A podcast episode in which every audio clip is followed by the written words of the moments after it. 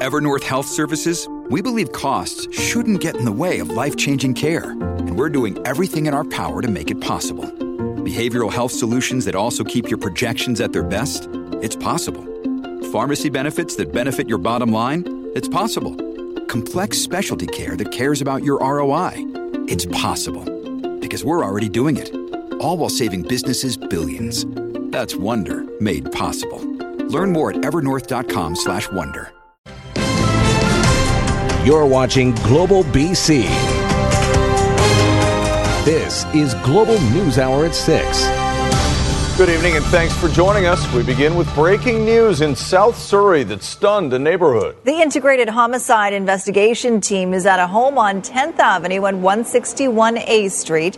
There's no official word yet on exactly what happened, but there are a number of police cars on scene, as well as two ambulances.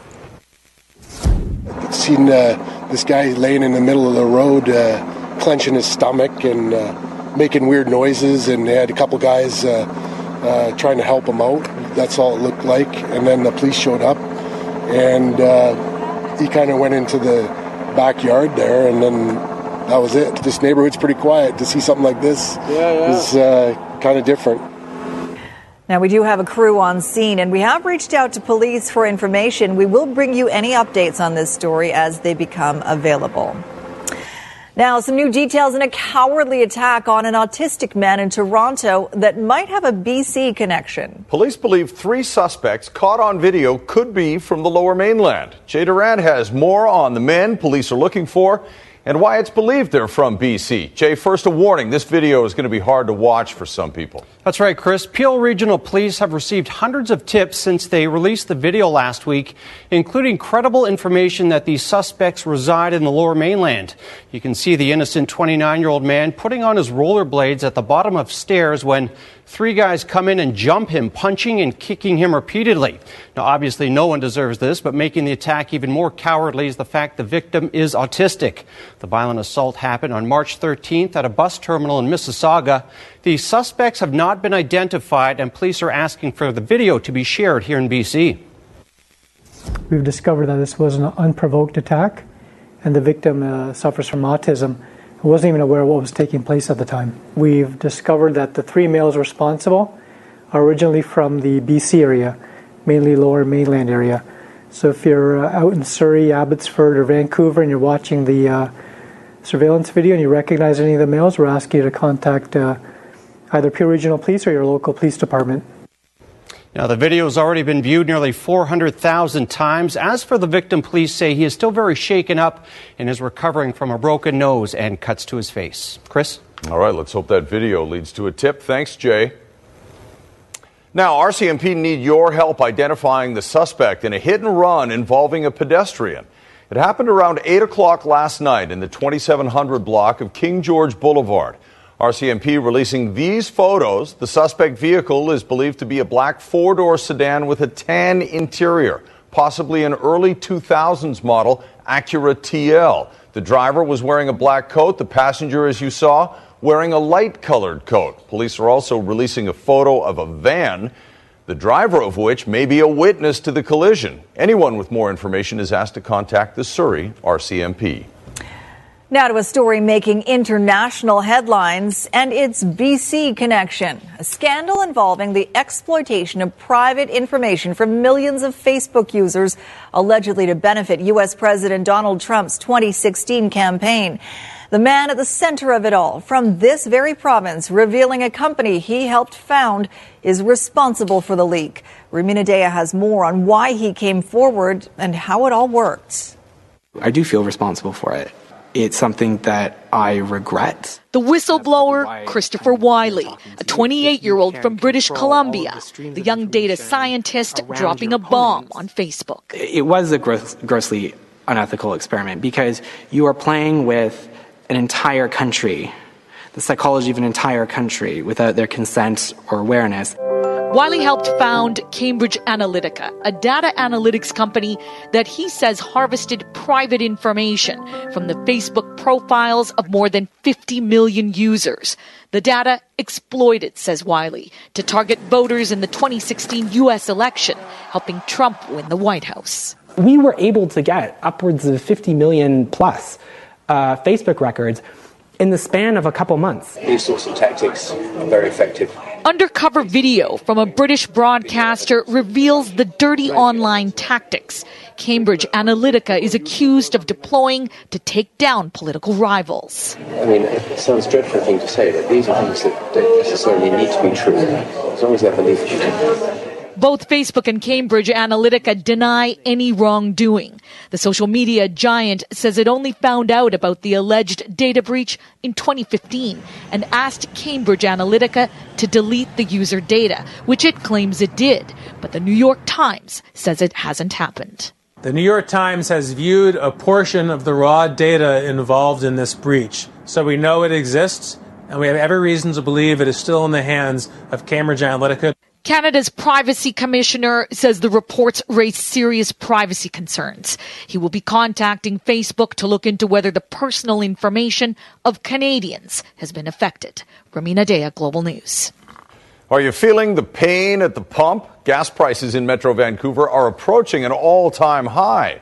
At 154.9 for a liter of regular, we're about a penny off the record and experts say it's going to go even higher. Grace Ke joins us with more on what's driving the prices. Grace. Yeah, several factors are playing into this, with prices expected to hit $1.60 in the coming weeks.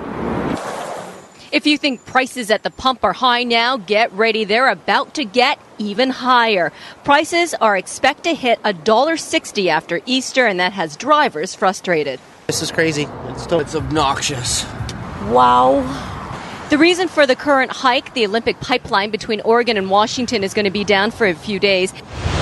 That's on top of the Parkland refinery undergoing maintenance in Burnaby. According to a senior analyst with GasBuddy.com, the Trans Mountain Pipeline supplies about 50 to 60 percent of our region's needs. Parkland and Burnaby about 25 percent, and the rest comes from the U.S. A very large market, but with only a very tiny refinery. And other than uh, getting uh, gasoline from the constrained uh, Trans Mountain pipeline, we have to buy it from the Americans, and they're charging a uh, tremendous premium. Sky high prices at the pump once again highlighting the debate over the Trans Mountain Pipeline expansion project. I don't think that um, we're going to be having. Uh, any bargains from increasing uh, supply because most of the cost of the financing of uh, the infrastructure that would be needed to do that, they're going to want their money back not in 50 years, but in 15 years the very fact that a pipeline would be built, or at least have the potential for that, would uh, see prices move down. Prices are expected to climb past the June 2014 record of 155.7. Two refineries in Washington state will be shut down for spring maintenance. An Environment Canada mandate for more expensive summer blends of gasoline is on the way. And on April 1st, the carbon tax increase kicks in. All this adding to an expected $1.60 a liter in two to three weeks get used to these prices, Vancouver. Uh, this is what happens when you paint yourself into a corner and you have not only the highest prices, you have them uh, in large part because also the highest taxes of any jurisdiction in North America. Now, we did notice the Husky behind us here on Powell Street did drop its price to 150.9 late this afternoon. Now, GasBuddy.com is predicting maybe about a penny break, possibly on Wednesday, and then prices back up to 156.9, possibly this time next week. Chris? And that would be a new record, wouldn't it? All right, thanks very much, Grace. Keith Baldry joins us from Victoria now with a look at how much of that fuel price is inflated by taxes and whether there is any political will to change it. Might be able to guess on the second point, Keith, but first let's talk about the tax. Yeah, you heard in Grace's story the point being made that Metro Vancouver pays the highest gas taxes in all of North America. Uh, a little less than one third of the price of the pump right now is basically taxes. It's not just gasoline. So here's how the taxes break down. First of all, Metro Vancouver pays a transit tax of 17 cents per liter. That's the highest of any uh, geographical area in the province. There's a federal excise tax of 10 cents a liter, a provincial excise tax of 8.5 cents a liter. That carbon tax that Grace mentioned currently sitting at 6.7 cents. That's going to rise a penny April 1st. And uh, federal sales tax uh, as well as 6.7% uh, as well. Add it all up. 49.2 cents, folks. That's, uh, again, depending on the price of gas, roughly a third of the price you pay at the pump. Chris, you mentioned whether there's any political will to change it. The only one that can really be changed is the carbon tax, but I don't think that's going to happen. We've already talked to Carole James, the finance minister, environment minister, George Heyman, ruling any reduction out. They want to stick to the rise in the carbon tax because it brings in money, $240 million more a year in the coming year. That works out to roughly the size of Carole James' budget uh, surplus. So no change there. No. Okay. Thanks very much, Keith. Right. Now to a tricky situation many British Columbians may soon find themselves in when Canada legalizes pot this summer. If you travel south of the border, even to Washington state, where marijuana is legal as well, admitting your habit to the border guards could come with serious consequences. Ted Chernecki reports. There's a big wall going up all along the Canada US border. You just can't see it yet. This, according to an immigration lawyer in Blaine. Once marijuana is legal in Canada, and it's been legal in Washington state for five years, he expects U.S. border guards to be asking a lot of questions about whether you've ever smoked pot. No, I'd say no. I don't trust them. I'm already red flagged, so. If I'm telling the truth, yeah. Wrong answer. Better to not answer the question at all because if you have used pot in the past, the consequences could be life changing. They're basically turned around, told to go back to Canada, and told that they are inadmissible for life. It was like a billionth of a gram. Remember this? Because BC Olympic gold medalist Ross Rebagliati admitted on the Jay Leno show 20 years ago that he had inhaled secondhand marijuana smoke, to this day he's banned from entering the USA unless he has a special waiver that costs close to $1,000. He will be in the system requiring a waiver for the rest of his life because he admitted on the Jay Leno show that is just the tip of the iceberg on these cases. Today, Saunders went to Ottawa to warn the Senate hearing committee about the clouded future ahead. Canadians could be lured, he said, into believing that because it's legal here, they can openly admit usage. He says better to not answer and hope for a different officer next time. Not every officer asks this question. It's discretionary. Um, but if you're asked this question, I've always told clients you're under no obligation to say yes. It's not a question that is required to be answered at a port of entry. You're not lying if you say nothing. There is an even easier way to avoid the hassle, and that's abstinence. I used to smoke pot and it really stunted my growth. It really kind of made me a downer. Ted Chernecki, Global News.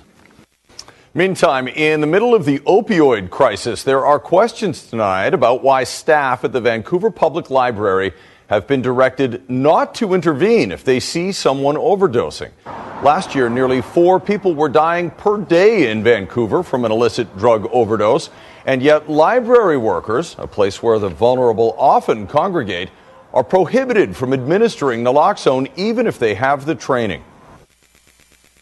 The incidents of uh, overdose are far fewer for those the rest of city staff, but we have quite a few frontline workers on the streets and first responders that uh, obviously are trained for this. But we'll await the outcome of the review to see next steps in terms of uh, staff training and policy around uh, naloxone. Take a look at some of these countries where they don't play games, they don't have a drug problem. Meantime, U.S. President Donald Trump announcing a radical proposal to combat his nation's opioid crisis, spelling out what he calls a get tough policy that would include death sentences for drug dealers. Health officials in the U.S. estimate more than 63,000 lives were lost nationwide in 2016. Right now, though, black ice, as we know, can be very deadly on BC roads, but a new pilot project is helping drivers get a grip. The new technology is being installed in one lower mainland community prone to frozen roads, warning you of black ice you might otherwise miss. Jeff Hastings now on how it works. At 10 chronically icy stretches of Chilliwack Road, new technology is warning drivers when there are signs of ice. These are the LEDs, they will blink. It's called a pat eye. It looks like a smoke detector, a large electronic puck stuffed with sensors. This one measures temperature and moisture.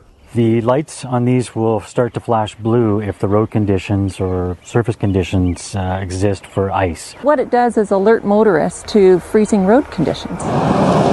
The device is embedded in the road, buried below snowplow blade level. On a bright sunny day, this road is going to be bare and dry, but if the temperature is right around freezing late in the afternoon when the sun goes behind a hill and creates shade, ice can form very quickly. Especially in the fall, the winter, and spring. Road conditions can change throughout our community. You can have uh, your windows down on one side of Chilliwack and drive to another side, and the temperature has dropped several degrees. A similar above ground unit blinks blue as it emerges from a bag of ice. This is what Chilliwack drivers will see. It can measure more than wet and cold, capabilities sure to be of interest to traffic managers moving to a networked road system. Traffic counts, vehicle classifications, uh, seismic, uh, snow depth sensors, those are actually being tested right now. The city of Chilliwack's traffic cameras can also see the blue blinking. Simple, remote monitoring giving road operations crews early warning and ample opportunity to address problems on its 600 kilometer road system. Jeff Hastings, Global News. Fraudsters never stop, and now an especially sneaky scam is spoofing familiar websites to fool you. Our consumer reporter Anne Drewa is here to explain why this one is so easy to miss. It, it seems like we're talking about a scam almost every week, right? Yeah. Unbelievable. It's true. Thanks, you too. well, it turns out that little speck of dirt on your computer screen could cost you thousands of dollars. We are talking about a very sophisticated phishing scam that is relatively new and making the rounds, especially on cryptocurrency sites. The official name of the scam is the internationalized domain name homograph scam. Now, scammers register a domain name with some international characters with accents on them that may be undetectable at a casual glance, and then they make them look like a well known website. For example, if you don't notice that little dot underneath one of the characters, like an N, you could be sent to a fraudulent copycat website designed to steal your personal and financial information. Recently, cryptocurrency sites have been targeted by this type of scam, but in the future, other popular sites could be hit as well. The insidious part of this is lots of us have had the issue where we've seen uh, specks of dust or dirt on our screens and we scrape them off. And with this sort of attack, it looks like simply a speck of dirt, and you might not even realize you're actually going to a different website, not the one that you're expecting. How can we protect ourselves? Well, we can protect ourselves from this sort of attack using a lot of the same principles as we do to protect ourselves from any sort of phishing attack. If you get uh, an email that has a link in it, you know, maybe just go to the website and type in the website address manually, for example. In addition, be careful of any particularly attractive ads you might see, especially posted on social networks like Facebook and Twitter. So again, look very closely at the website address and look for oddities, including a misspelled company name or extra characters. But again, your best bet is to go directly to the website in question rather than clicking on a link. And if you have a consumer issue for me, you can reach me through my email address at consumermatters at globalnews.ca. All right, thanks very much, Anne. If there is an emergency in this province, your smartphone will soon be able to give you the heads up. The new nationwide emergency alert system is part of a federal program, and testing begins in May. Linda Aylesworth tells us how it works and the drawbacks. There was a time when sirens were the go to emergency warning system. Their chilling sound sent people running for cover. Sirens are still used today. Earlier this year, they warned several coastal Vancouver Island communities that a tsunami could be on the way. Through the years, other warning systems have joined in radio and television. This is a test of the emergency broadcasting system. Now, yet another form of communication is about to be recruited cell phones. And this is a significant step forward, a use of another technology that gives us another layer of capability to alert British Columbians. As of April 6th, warnings will be sent out to anyone with an LTE smartphone who's in harm's way. So if you're within a cell broadcasting area and the alert is sent to that tower, then if your phone is on, you'll receive that message. You'll you'll get the alert tone. You'll feel the, the cell phone vibrate, and then that alert message will come out. In BC, the alerts will initially be restricted to tsunami warnings, but in time it will go on to include any number of emergencies, including severe weather warnings, terrorist threats, and amber alerts. Of course, warning people is only half of what's needed to save lives. We all have to be prepared for whatever might come. And that's a critical part of this is making sure that people understand not to be apathetic. It isn't so big and scary that you start with a plan just for you or for your family. You put an emergency kit together. The first test of the emergency alert system will take place on May 9th at 1:55 p.m.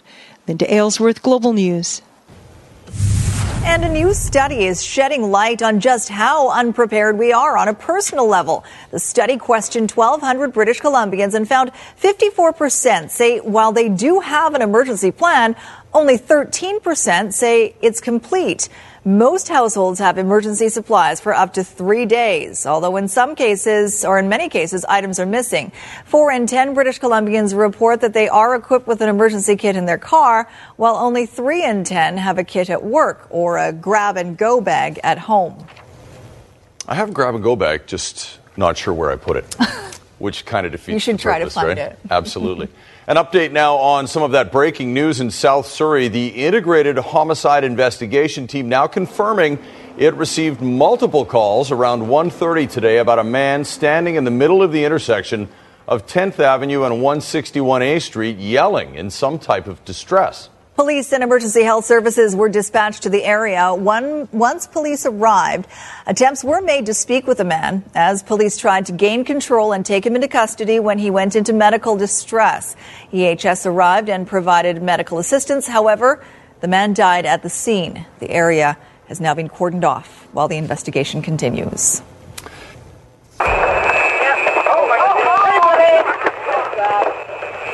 A backdoor exit for a pair of shoplifting suspects interrupted by police in Seattle.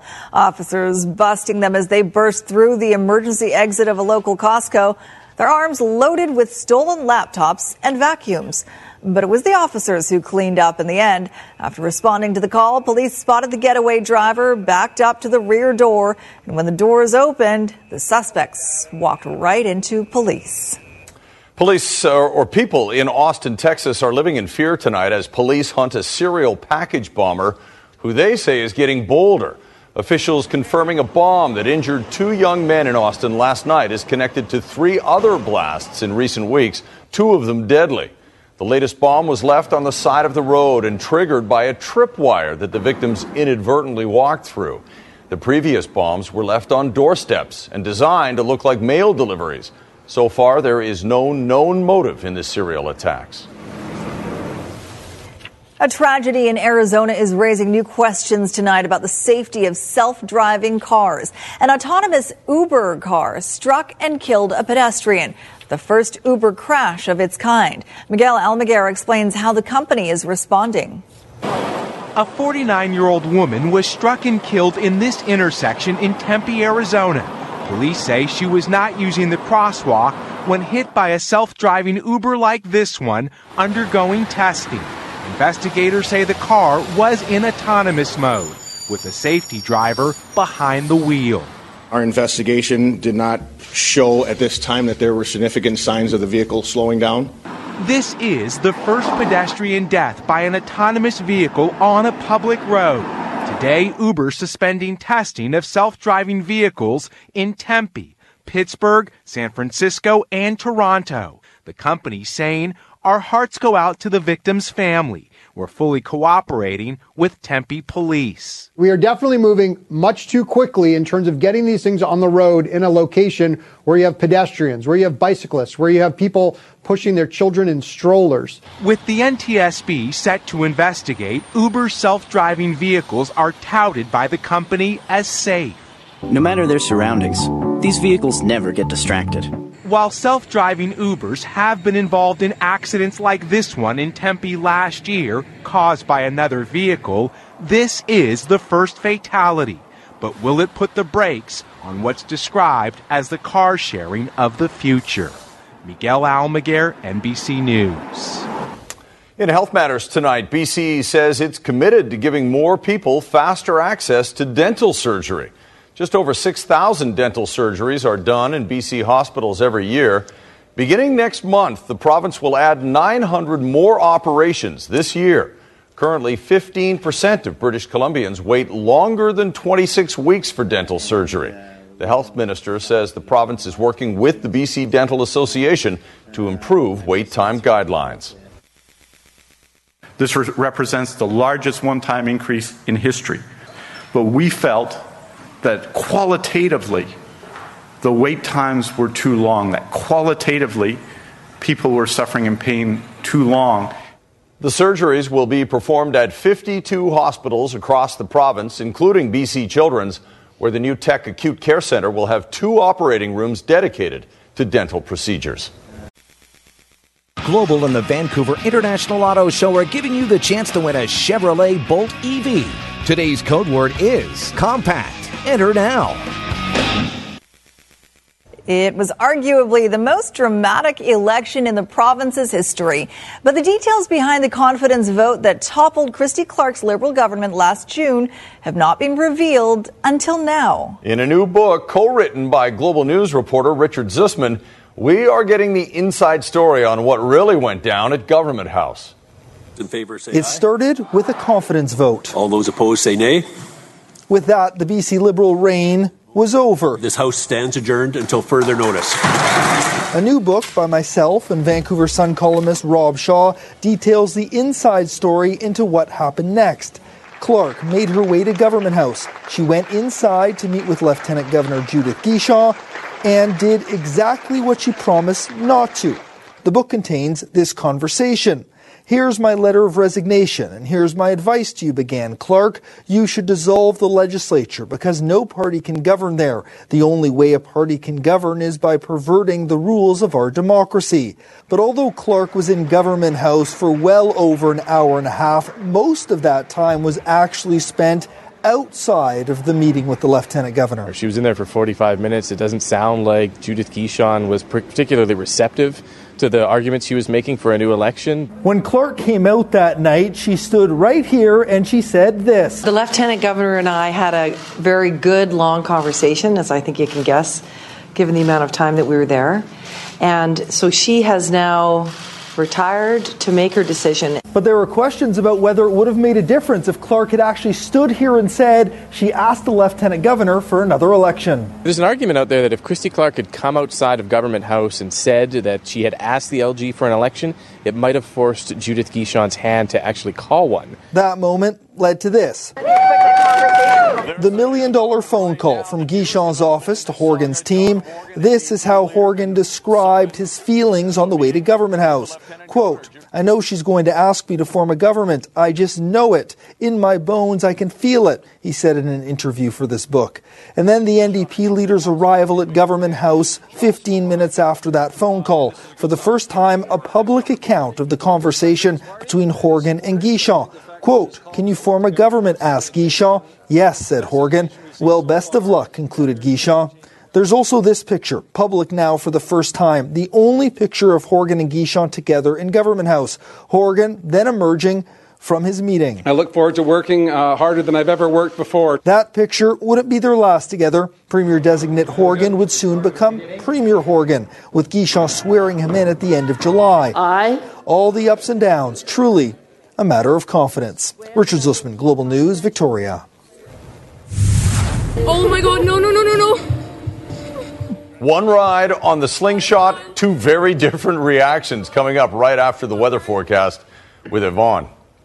You don't, want, you don't want to laugh at someone else's I know. terror, but I, you can't help it, really, in this case. She does have fun with it and is laughing at the end, at the very end. and we're going to be laughing with her. Let's Mhm. go with Exactly. that. Spring starts tomorrow, Yvonne, so the calendar says. Yes, officially at 9:15, but it may not feel like it and I'll show you why in just a moment. A look at the beautiful sunset this evening. We managed to see a few breaks in the cloud depending on where you were this afternoon, and we'll still look at the, some unsettled weather with the potential to see some shower activity over the next few days. Temperature sitting at 8 with a southwesterly wind at 6 kilometers per hour. Our high today was closer to 10, close to the average or a touch cooler to the average for this time of the year that sits at 12. Current temperature for areas near Whistler sitting at 5 degrees, 9 for Abbotsford, Victoria sitting closer to 9, and the Malahat with your current temperature at 7 degrees. We are keeping a close eye. The next weather maker is going to come off the Gulf, Gulf of Alaska. It's going to push in across the entire province, and with it, we'll start to see a change with cooler temperatures. Once again, spring officially arrives tomorrow at 9:15 in the morning, and that's where we see the most direct rays of the sun move north of the equator. So we will welcome it tomorrow, but it's not going to feel just quite like it. And this is why the upper level chart is showing us that low that is going to come in across the province is going to bring the cooler temperatures. On Wednesday, we are looking at the potential for showers. Thursday onwards, the snow level is also going to drop. We are looking at the potential for some wet snowfall for the first days into spring, and we're keeping a close eye leading into the weekend with that moisture that is going to be pushing in. The northern half of the province for tomorrow with Prince Rupert at 6 degrees, on and off showers. A few breaks for areas near Smithers. Fort Nelson for the early morning hours. There is the chance to see flurries changing over to showers. The Peace should remain dry underneath a mainly cloudy sky, and it's for the central interior and right along the Rockies that we are looking at flurries for the morning hours, changing over to a chance of showers. So it is going to remain unsettled with an increase in cloud cover for most areas across the interior tomorrow. Osoyoos, though, still bumping up to a high of 10 degrees. Areas near Whistler could see that transition of flurries over to showers, and eastern sections into Hope will look at showers for the morning hours, and then a heavier round of rain does start to push in late in the day. Across the south coast for Victoria, we're bumping up to 10 degrees. Eastern sections of the island ranging between 8 and 9 degrees. Abbotsford tomorrow and stretching into the valley with a high of 10. For our first day of spring, we are going to see a chance of showers hanging onto that cloud cover will bump up to 11 degrees. And then Wednesday onwards, it is going to remain quite unsettled and quite chilly, especially for overnight lows. So we're keeping a close eye for that wet snowfall. Tonight's weather window is sent in from Carla Starr, a beautiful sunset in Prince Rupert. Guys? Well done, Carla. Thank you very much, Yvonne. And now back to that amusement park thrill ride and the video that's going viral. Two Florida State University soccer players with two very different reactions to the slingshot ride. Do we know where we're going to go?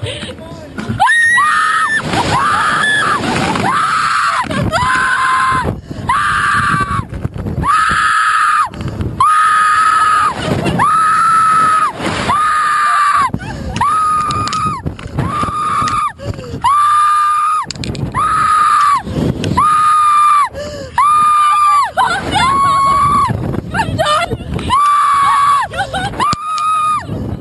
Oh my god! Oh my god, let me down again! I'm done, I'm done, I'm done! I'm done! I'm done! Oh my god, let me down! Let me down! Oh my god! Oh my god, I'm gonna cry! It's oh my god, put me down! They're going, they're putting me down! Should we apologize to the listeners on CNW right now? If you're in your car listening, Sorry. Now you're you see watching the, video. That's right. You see the credit on the on the thing there. If you can see it, Megan Connolly. That's the one who's screaming. You don't want to laugh at the, at the sheer oh. terror, but at the same time, you see her smiling now. She's okay when she gets back down. Because to the it's bottom. over. It's over. That's right. She looked like like she was going to lose it. Well, the thing is, if you go on those rides, you hate yourself for the rest of your life.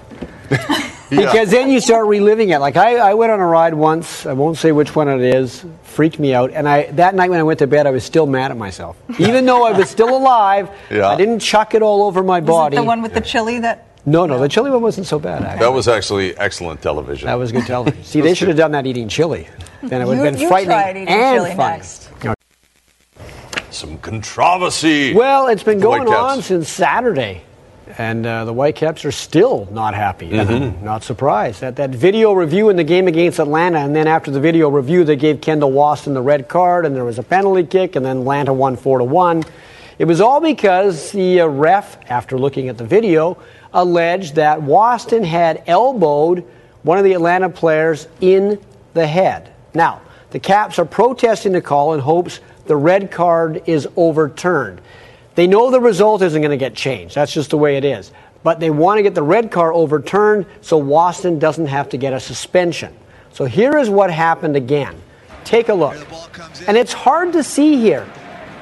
I think the player for Atlanta is actually trying to run a pick. Is it there the hook? and he gets knocked down by Waston. But did Waston throw a flagrant elbow?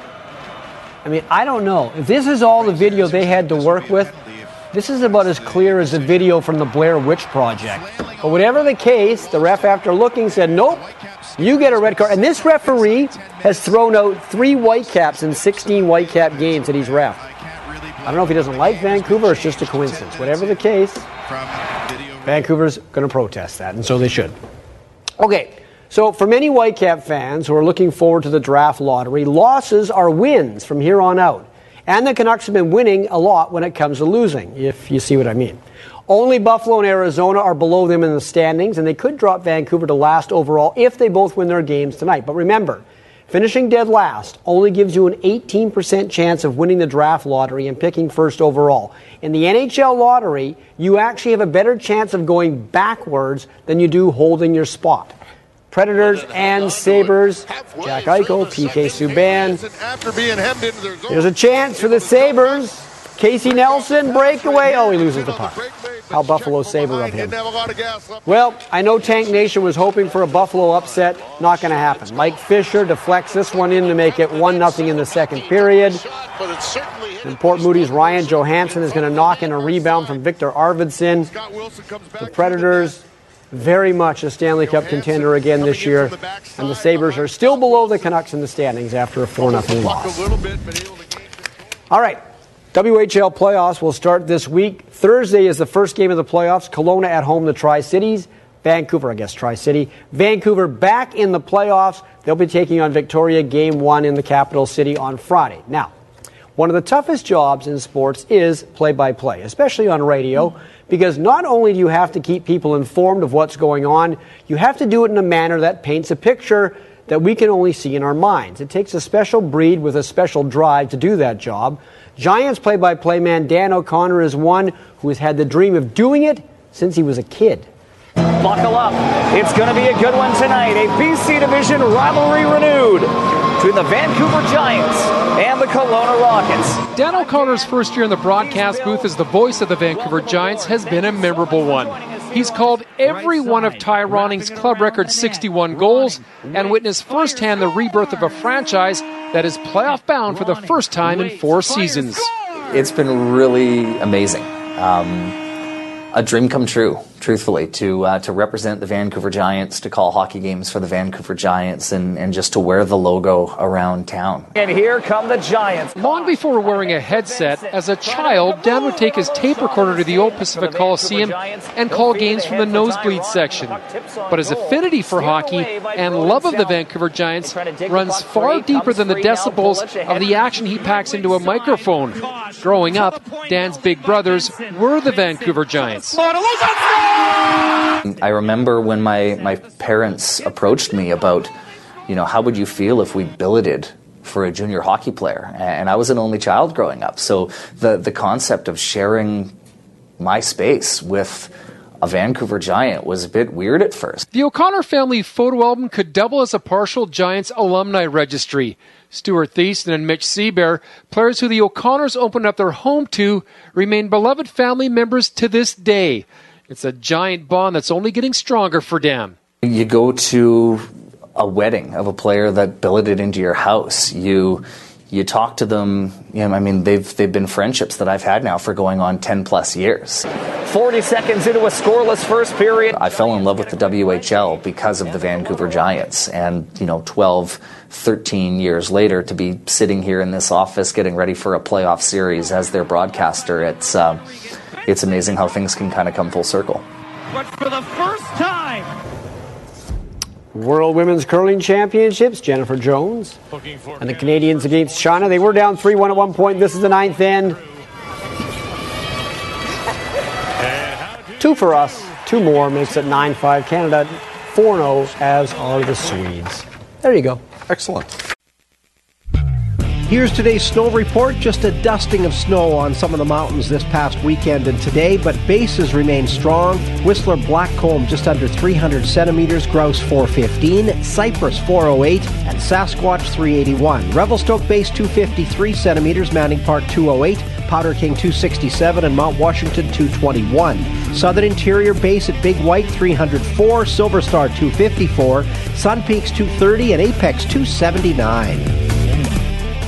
On the last full day of winter, it seems fitting that our uh, athletes are coming back from the Winter Olympics and Paralympics. And man, they really like Pyeongchang. Well, Pyeongchang was very good to Canada. Mm-hmm. Our Winter Olympians had their best ever medal haul. Our Canadian Paralympians also came home with their, what did I just see that for?